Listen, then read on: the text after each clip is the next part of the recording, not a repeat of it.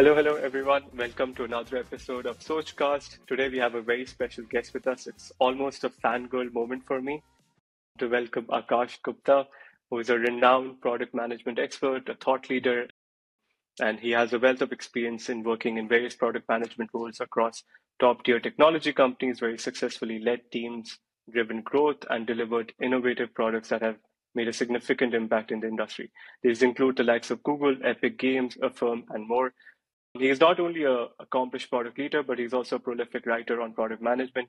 I, along with many, have been beneficiaries of that. And I'm sure if you're into product, you probably would have seen this content or come across this content on LinkedIn or Substack. He shares his knowledge and expertise with the community through insightful articles, workshops, and engagement. And he's passionate about mentoring the next generation of product managers and helping them navigate the challenges of the ever evolving tech landscape. In this episode, we'll discuss with Aakash his journey through product management, his transition into leadership roles, um, and his unique insights into product-led growth strategies and what the what the future of product management holds. So, welcome to the podcast, Aakash. Pleasure to have you here. Thanks so much for having me. All right, so I'm going to dig right into it. Aakash, I'd love for you to give a brief overview of your journey. What made you go into product management, and how has it evolved over the last few years? Oh boy, what made me go into product management? Probably not much of a sensible reasoning besides the fact hmm. that I had found this company where I went to university. They were really cool. I'd worked with them in school and they needed a product manager. And so what Scoutforce did was they were selling kind of your sales force for your athletic college recruiting teams, which US football, US basketball, they'll have like 40 recruiters at a D1 school. And so there's a lot of coordination challenges. That we scaled to 40% of the D1. And so it was a really successful sort of niche B2B SaaS software product. From there, I started my own company and worked on this app called Rap to Beats, which we scaled to a team of seven, worked on for about four years.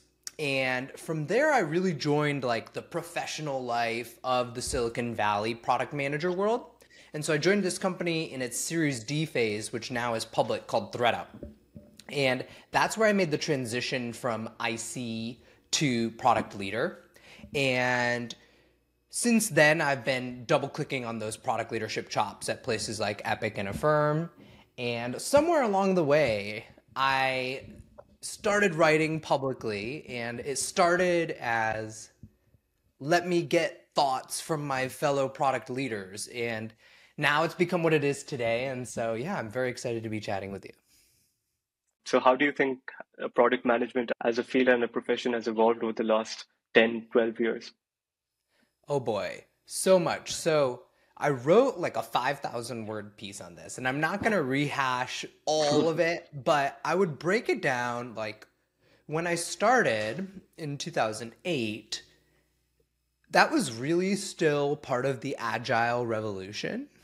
And teams were just getting used to what it could look like if product managers were empowered, if there wasn't a waterfall business development process where the executive leaders, the sales team decide these are the features we need to build and then that's handed over to what was often called like IT or the tech team or the R&D team. Now nobody even uses those terms, right? They use like those are the engineers and the product managers. So that was only just starting when I began uh, product management. And then I think especially Google really helped increase the profile and brand of the role. So while I was working on my startup in Silicon Valley, I started noticing that all the smartest people who would have been starting up companies like myself were becoming PMs at Google and at Facebook and at Snapchat. And it was like very surprising, but I think that was really the ascent of it as the big techs took up product management. Then things like Marty Cagan's profile started increasing as well. He had Hmm. actually been writing about product management slightly before that, but then he released Inspired. This really like excoriated how a lot of financial services, a lot of normal traditional CPG companies were doing product management, and that further increased kind of the importance of the role. That was when you started to see salaries for product management to compare favorably to software engineers, whereas before it was more in the marketing ranges. And so, as that pay scale increased, as competition for experienced product managers increased, the quality of people doing product management also increased. I think the global proliferation happened right around at that point. That was like your mid 2015s when you started seeing even in India, in Pakistan, tons of product managers. And then you saw all the product schools open up product faculty, hmm. product school. Now Carnegie Mellon has a product management master's degree program. And so I think that at this point you can say it's like officially in its kind of mainstream phase. And I think the growth has seemed more asymptotic than exponential now to me. I'd love to kind of get your take on what really makes this such an attractive profession. We saw this happen with data science in the early 20, 2008 to 2012 period. Yeah, I think that, you know, the combination of money and not needing a computer science degree really determined the future course where you saw investment bankers, management consultants, all sorts of people who were just generally high performers. Like I was valedictorian in my high school, I went to Harvard. Those people would often go to private equity, but now all of a sudden, the hot job was to be a product manager at Google. And so that's what they did instead. And I think that the reality of it, as Charlie Munger says, right, is that incentives determine behavior. And so Yeah.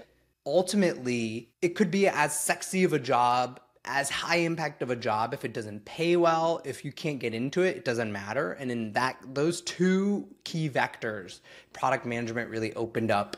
So now let's get into a few questions about your opinions on certain qualities and skill set required by product managers. And I'll specifically call out this example by Shreyas Doshi, who was another leader in the product management space, and speaks a lot about how it's extremely important to be a clear thinker as a PM, right? And as elusive as this term is, he writes and expands on what he means by that. You come across as someone who is an extremely clear thinker and are able to communicate and articulate complex topics in a digestible way. Um, I'd love to get your take on how have you perfected that process over time, and how would you give advice to aspiring product managers or current product managers to start upskilling themselves in this area? Clear thinking is one of those really elusive skills. I think that if you were the type of person who naturally scored really highly in all of your school subjects, you might just expect, okay, that I'm a clear thinker as well. But it turns out that clear thinking as a product manager and clear thinking in academia are not the same skill. and so that's why I think Shreyas writes so powerfully about this topic in particular. You'll see your IIT, IIM grad come into the PM job and not think clearly. And you'll find some B student who was making money on a side gig really excel in the career. And so it's this funny dichotomy where clear thinking, I think, means three things. One, not thinking like everyone else. And I'll dive into hmm. that a little bit more. Two, having this hierarchy of processing knowledge, and I'll walk through what the four key steps are in that processing of knowledge. And then three, absolutely growing through practice. And so let's go through first like, how do you really think about clear thinking? Is you need to process this knowledge. So I'll talk about like the inputs you have, what you're thinking, what you're speaking, and what you're writing. So the inputs that you have, you need to constantly curate the quality of those inputs. And so actually with like TikTok and social media, like everybody has been getting substantially dumber. They've not had access to this high quality content. And so they're they're like highly distractible. So if you can kind of go orthogonal to that and go back to my principle of thinking differently, like while everybody else is reading social media, if you can read long form newsletters and books, you're going to be much better off. So what it's going to do is if you're not thinking in the template of everyone else, like I just want to go become an engineer or a doctor. I just want to get these good grades. But if you're actually thinking originally like that B student who's creating a company, it helps you see the world in first principles. It helps you establish new paths that other people haven't taken. And that's how you think clearly ultimately. And so you also need to do that with your information content consumption, which translates into how you think, which translates into how you speak, which finally translates into how you write. And writing is kind of the final component about this process step that I mentioned, which is that to really think clearly, you need to force yourself to write. What happens when you think is you put all these dots down on the page and you think they like they're really coming together strongly but as you write you're forced to figure out how those dots connect and that's actually when you do great thinking and so great thinkers are constantly writing and then the final component is getting a lot of practice and feedback. For me personally, like if I look back five years ago, if I hadn't spent those 50 hour weeks on product management, I would be a much less clear thinker. And so, like, getting out there, putting the reps out there, there's almost no replacement for that when it comes to clear thinking in product. There's a just kind of talking about being able to kind of put your writing out there and being open to feedback.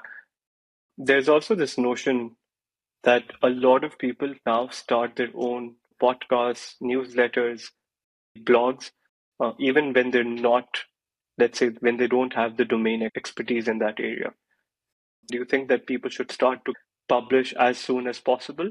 I'll pick apart two two sort of dimensions to that question. So I'll talk about like whether you should create, and then separately. I'll talk about how do you actually create the dimensions to improve on your critical thinking. So, if we first start with how you should create and why you should create, like anybody who wants to create should feel like they can create because the process of creation is going to improve their thinking. So, being shy about only having 6 months of experience as a product manager, that's fine. Write to yourself 6 months ago when you were just starting the job or you were searching for the job or if you are currently interviewing to be a product manager, write to yourself six months prior when you were just learning about the job to begin with.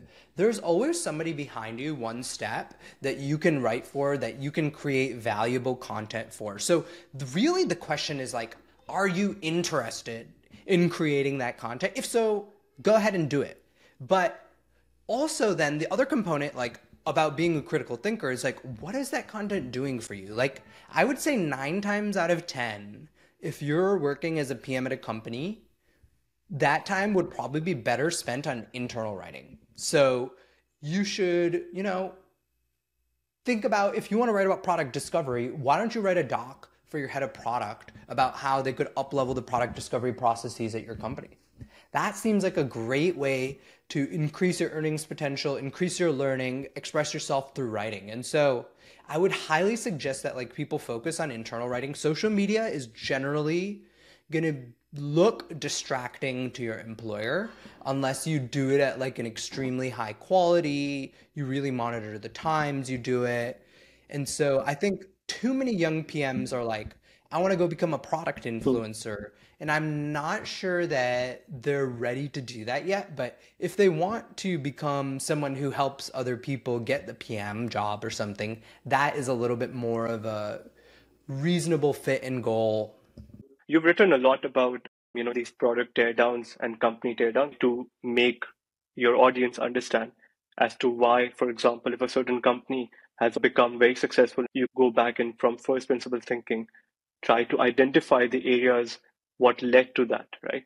And one of those topics that you've written about is network effects and the role of virality. And so I'd love to discuss what is the role of virality and network effects in driving the success of companies like Notion and Airtable and Dropbox.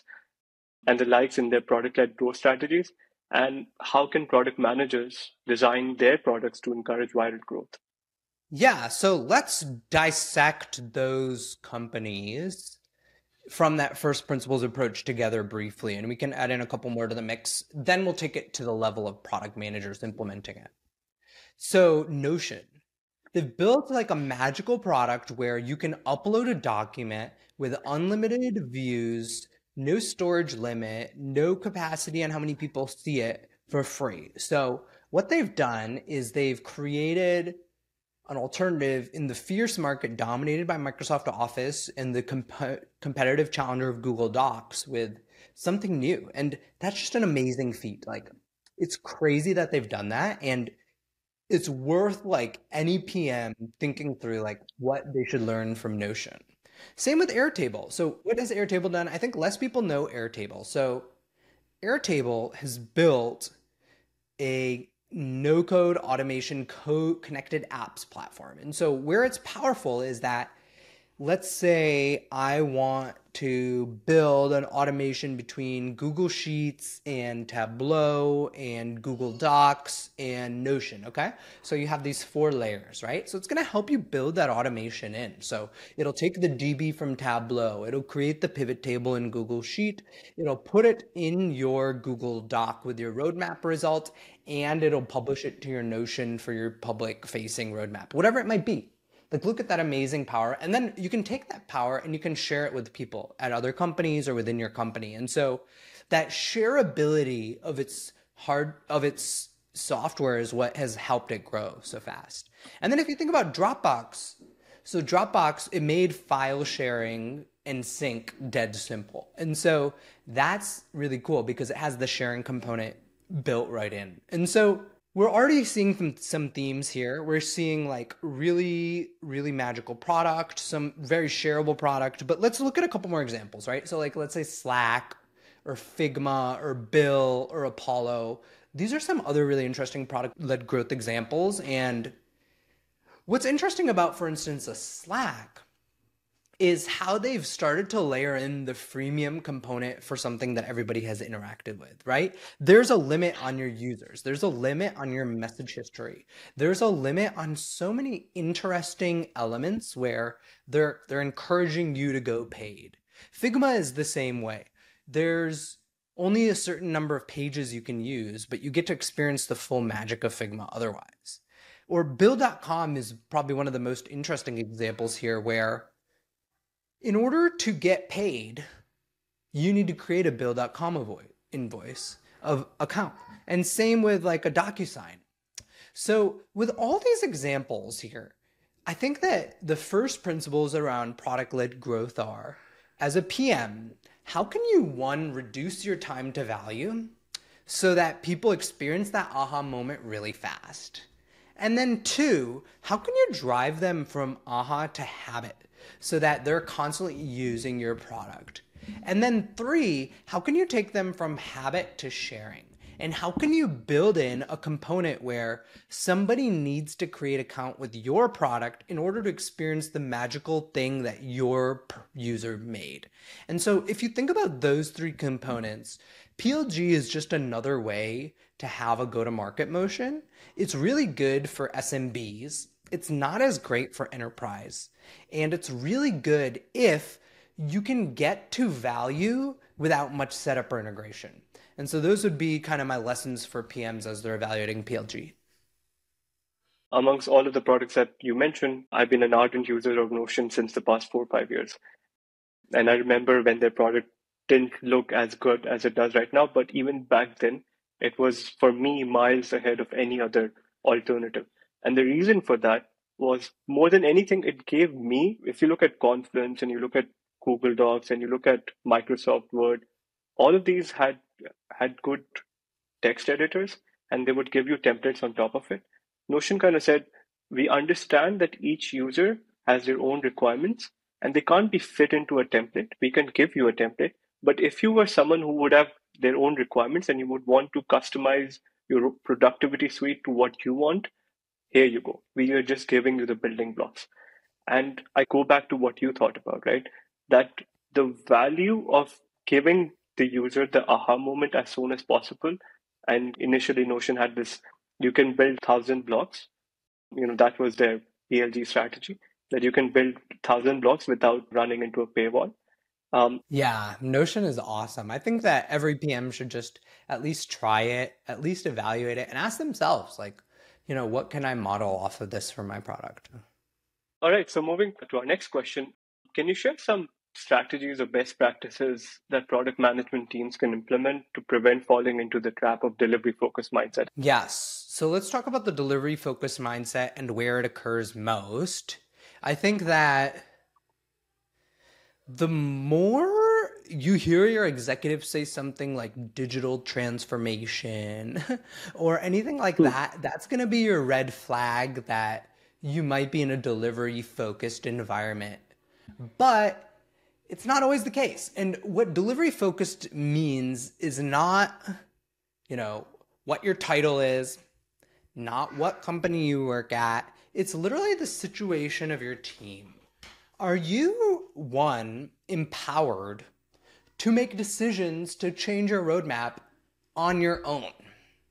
Two, do you have either specific metrics, business problems, or user problems that you're trying to solve? Three, do you have the ability to ship and graduate features? And so, as I think about those three capabilities, where this breaks down, like first, if you need to be within the half year planning cycle, and once the executives have reviewed that and that's locked down, then you're not able to change your roadmap on your own. So that's violation. Or two, if when you see a negative result, you can't just reject the feature, but you need to ask the executive who asked about it, then you're again in this delivery focused mindset. And so delivery is all about you not being in control of your own fate.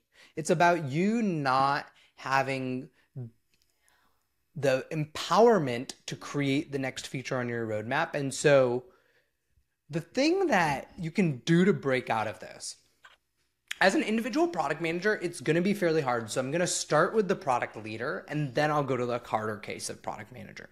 If you're a product leader, you need to start to convince your CEO, your head of sales, and whoever else is really driving the roadmap today that there needs to be a change in how things are done as they point out problems in the product development process, you need to connect that back to this. And it's not going to happen right away. It's going to happen over a few months, but you're going to show them that it's broken because the teams aren't empowered enough. And then you make the shift from delivery teams to empowered teams. And you make that shift happen by changing your planning processes, by changing your review processes, changing how you measure success for your PMs to say that your PMs should have been strategic. They should have said no. They should have driven impact for features that weren't like formally planned. And so as you do that, you can easily make the shift as a product leader. Now, as a product manager, it becomes much harder. So what I would suggest for you to do is like build the consensus at your squad level that you're going after some problem or impact. And then, as you need to get permission from your sales or your CEO or your head of product or whoever it might be who's not empowering you, just show how proactively you are coming up with an idea that's higher impact. Because you know what? Every leader even if you're in a delivery meet team, they want to hit the results. That's how they're measured as well. And so if you're helping them hit the results and you frame it in that manner, you can get a lot of traction. Even if it feels tough, even if it takes months, I encourage you to just persevere and you actually can make the shift for your little squad. Yeah, and I'm assuming it's easier for teams that or companies that have been set up in the last 10 years to have that product culture right from the start Moving on to a few questions related to how you transition into a senior product leader from an individual contributor. I'd love to pick your brain as to how that transition looks like and how the role of a product leader differentiates from the role of an individual contributor who's working as a product manager. And how do the responsibilities and expectations change as one moves up the ladder in product management? Yeah, let's go level by level and then we'll kind of philosophically distill it down. So, as an associate product manager, you're often working like on features that are either given to you or other people have thought about in a relatively small artifact or space. And your aperture is, you know, six months maybe into the future. As you move into those senior product manager roles, your aperture needs to expand in terms of product artifact, in terms of time of product building, going from simply roadmap to strategy. And then as you get into that lead product manager role, it's how do you think more broadly than just the product that you're working on, but the overall product org that you're in and how you're making impact on that org. And then as you get into the group product manager, it's how do you manage a team of product managers? How do you improve where they're weak and make them stronger? How do you set a one year plus strategic vision for a charter? How do you organize the team? How do you hire and build out people? And then as you get to the director level, it's how do you change the course of the company? Actually change, you know, the uh, enterprise value at a measurable level. And then as you get to the VP, like how do you build the engine so that multiple director led pods are doing so? And then as you get to like chief product officer, head of product, how do you set the two year plus vision that everybody can work backwards from? So that's like the ladder for people who don't know. And now, if we start to dig into that philosophically for me, like, and specifically on the step of how do you go from, say, lead principal PM to group product manager, like managing PMs? I think that the big transformation in your job is the IC heroics really become like 10 to 20% of what you do when your team doesn't have capacity. But otherwise, you have to focus more on building a system. How do we have the right meetings? How do we have the right teams cross functionally aligned? How do we set the right cadences of cross functional alignment. And those become the things that you're focused on, as well as how do I interface with other product leaders. So uh, that is probably the biggest change step and one of the harder jobs because you have to straddle both worlds in terms of leadership layer and executional layer. And so you have to be able to go super deep into what is the current status execution, what are the blockers, what are the hypotheses and measurements for success, all at the same time while you're evangelizing the roadmap to the rest of the org. And so that's what I found was like the most significant difference. How do you balance your focus on product strategy and user problem? You touched upon it a bit, like the IC heroics decrease to just 10, 20% of what you do. But how do you focus on product strategy and user problem solving versus management responsibilities. And just from your own personal experience, does the joy of solving user problems as an IC remain the same when you're working in a senior role as opposed to in a junior role where you're in the weeds of solving a certain user problem? So, the interesting thing is that you're never stopping solving user problems. You just might change kind of the aperture at which you're solving those user problems. So, a senior PM might be solving a problem around how on the website people aren't easily able to get to the app. And that might be part of a broader problem that the director or group product manager is solving about how to solve the second touch problem for activation. And so as you move up, you should still be really problem focused. And so if anything, like I am even more joyous about solving user problems at senior levels and that I think should be the focus.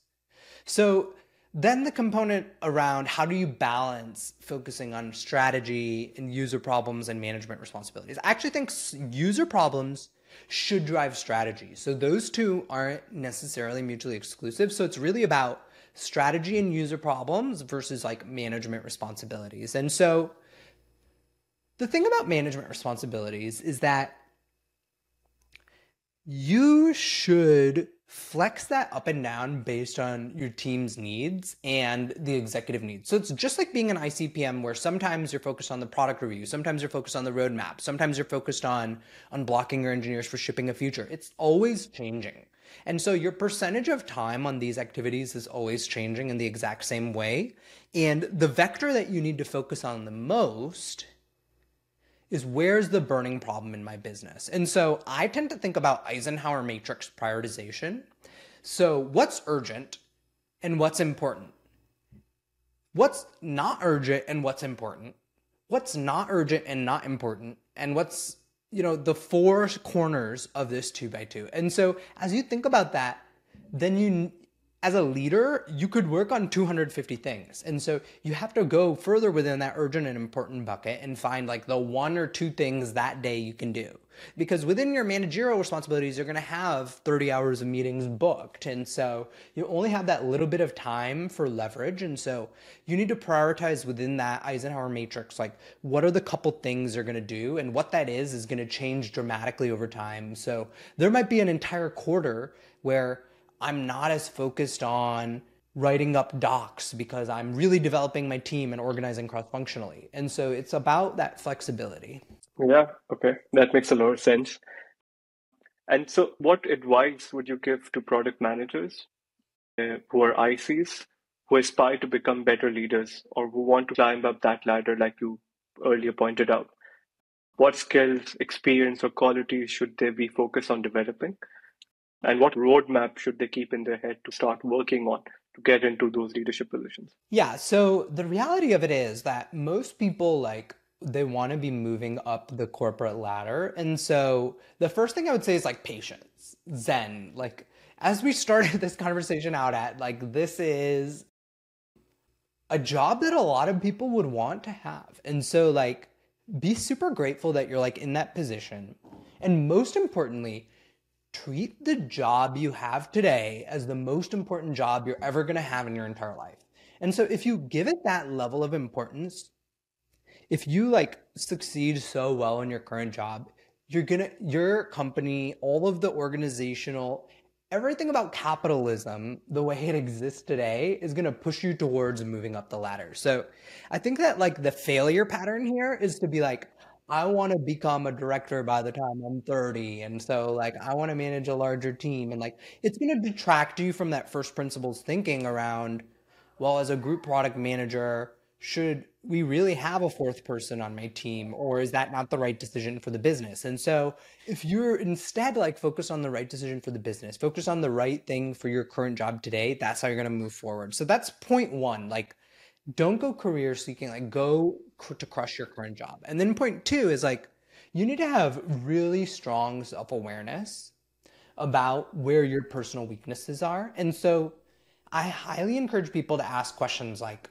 on a scale of one to 10, what's my performance in that last product review? Or on a scale of one to 10, like, how am I doing in terms of crafting product strategy? Uh, ask your engineering partner on a scale of one to 10, like, of all the product managers you've worked with, how do I rank? Like, you need to have that actual data Otherwise, if it's just wishy-washy feedback, you're never gonna actually know. And then you need to break down like what are the drivers of you not being at a 10 in all these areas, and then you need to work on them. And so I would say like very few people actually do this because very few people want to know the negative sides and they think that they already do in their head, but they'll be surprised that what people think of you and what you think of yourself are pretty different because the other people don't have the spotlight effect where they're focused on you all the time versus you do.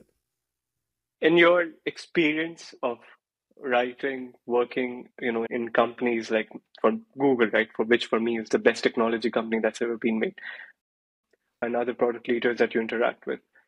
What do you think the top 1% of product teams have in common? And this is probably repetitive of some things you've already touched on in some of our questions about product leadership transition how would you go about answering that? Yeah so there's they're remarkably similar like at least the ones that i've seen. And so there are like very identifiable characteristics that you can you can actually see almost externally often as well. So like one is like they move extremely fast. And so what that means internally is that they can deal with ambiguity. They can make shifts on their roadmap. They're not very waterfall.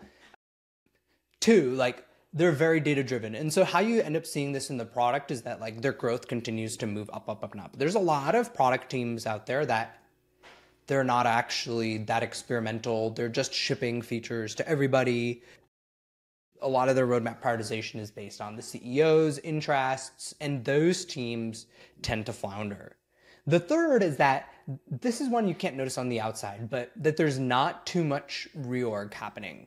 So reorg is actually the death of like good product work. And the fact of the matter is like to understand ideate, and execute on solving a user's problem takes at least three months. And so, if you're gonna keep jerking the team around, they're never gonna develop flywheel momentum as a product team. And that's really gonna hinder their ability to perform.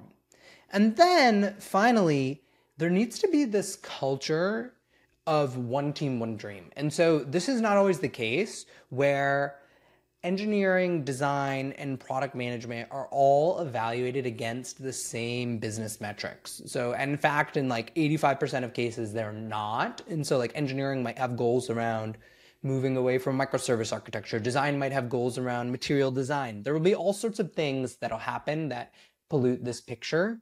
And that often prevents like some of the top 10% teams to really get to the top one because then design and engineering aren't like helping the PM with let's move those metrics really, really fast. And you actually do need that like heart of those three functions, and ideally even analytics as a fourth, like being the brainchild behind this magical product work. Thank you for that answer. That was very helpful. How do you see AI impacting the role of product managers in the next two, five to 10 years? So obviously, like it's going to have significant impacts. Almost everyone can foresee it now not just in product management, but just generally, I think there is going to be no profession or no industry that's going to be left untouched by AI in the coming decade. But how do you see product management overall as a profession evolve in the next five to 10 years? So, the people who want to use negativity to grow on social media will have you think that gosh, like product managers, they're just fancy prompt engineers and they're going to be replaced and the number of product managers is going to go down. I I hardly think that's the case. I think that the speed at which AI is going to solve people's problems is still slower than most people realize. It's still going to take decades, years of building the software and so the key component there is like it's about building and upgrading software. It's about integrating AI into software to solve people's problems. And so I think that actually the demand for product managers, if anything, is going to continue on the similar trajectory it is now, which is roughly, you know, one product manager per like 10 software engineers. And so as long as the number and demand for software engineers continues to go up, product managers likely will continue to. If you look at like Chat GPT, people thought it would replace content writers, but the fact is like content writers who can write better than Chat GPT are growing faster than ever. And so what ends up happening is that it's going to be product managers who can perform better than the AI who are going to grow faster than ever. And so there is going to be this sort of reckoning moment where product managers who aren't more skilled than that have to drop out of the profession. And right now, like probably the top 20, bottom 20% of the profession fits in that category. And there's also going to be this component where this top 80% who stays in is going to be using AI for a ton of stuff. So some of the key use cases like that I know of today, SQL queries. It's amazing at it. It being data driven is a superpower as a PM. So if you can do that, it's great editing your PRDs. You can drop your PRD first draft in there and it'll criticize its weaknesses. Analyzing a competitor's new feature launch. You can give it the context of the new launch and the new website and it'll tell you what are their key metrics, why do they likely do it. Understanding what your user feedback is. It can read through all your App Store reviews in seconds and consolidate and build you a prioritized list based on work and impact of what features you should do to improve your App Store rating. So there's like innumerable use cases already today. And so the best PMs will be using these tools in order to help them focus on more leveraged work instead of that neutral overhead work that the AI can do. That kind of reminds me something that I read on Shreyas's Twitter as well. This was actually something that came up when Miro dropped its feature for note taking, like doing a workshop on Miro. You can record the meeting in Miro and then Miro can basically transcribe the meeting notes into action items on the stickies. And so someone was poking fun at how pro- another aspect of a product manager's responsibility is being taken over by AI. And someone, I think it was Shreyas, who replied to that and said that essentially a lot of your operational responsibilities, like you just said, are going to be replaced or enhanced, right? But the agency of making that decision, which is the human part of it, which is actually what makes a good product manager versus a great product manager being able to you know look at two data points and articulate why you went ahead with A and not B is what's going to make you a great product manager. Yeah, it's a thinking job. So until it's thinking better than humans, you know, we're we're towards the end of the list. Actually, software engineers, I think, will be replaced first before PMs. It's more likely that software engineers become really good prompt engineers. Last question before we close. I was recently listening on Lenny's podcast. There was a guest called Marily, who's an AI product leader at Meta. And she talked about how in the next five years, almost everyone is going to be AI product manager. And we touched upon this right now as well. Do you think that anyone who does not use this technology or forces themselves almost to be up to trend with this technology is going to become irrelevant? So I think Marily kind of made two points. She's amazing. She's a genius. Everybody should go, you know, check out her newsletter and her stuff as well as Lenny's stuff. But the two points she made, like one was a lot of product managers become AI product managers. And so that point I agree with less than the other point, which you just mentioned, which is all product managers will have to use AI. And so the reason I don't think all product managers will become AI product managers is because AI has certain elements of our product features that it needs to be built into. Generally, that's like the core value prop, the way things are delivered, but it's not going to ultimately like immediately solve fraud. Like the ML systems we have for fraud today, AI is not going to immediately replace those. Or the systems that we have for our accounts platform, or for our payments or our billing infrastructure, or there's innumerable types of product teams that aren't core growth product teams. And so all of those teams are still going to exist. So in my opinion, like not every PM will become an AI PM because they won't need to integrate AI into their part of the product, but every PM will need to use AI tools to succeed. All right. Coming to a close of our podcast, unfortunately, I have one last question for you, which I have for any guest. What are some of your favorite books? And they don't need to be about product management or startups, just generally, what are some of your favorite books? I love reading, so I couldn't keep this list short, but I would say like on the fiction side, you know, everybody should check out if they haven't yet, like Kite Runner by Khaled Hosseini is like an amazing book. It will open your aperture. It'll break you out of your day to day product management techie person, and it'll take you transport you back to you know a different time, which is probably like one of the most important things to do as an adult that most people neglect. And then on the nonfiction side of the house, you know, you can't go without like mentioning, you know, a really great design book like Design of Everyday Things by Don Norman. You can't go without like a really good career book like Give and Take by Adam Grant. And of course, like this is a product management podcast. Like if you haven't read Inspired by Marty Cagan, like hmm. that's probably product management 101. Yeah, all right. Thank you so much, Aakash. It was an absolute pleasure. I, I'm probably going to re listen to this episode myself a few times to absorb all of the insights that you've shared with us. But it was an absolute blast. Thank you so much for sharing your learnings and experience with us. And I hope that we get to call you again very soon. Absolutely. It was my pleasure. Thanks for having me. Have a great day, Thank everyone. You. Thank you, guys. Bye bye.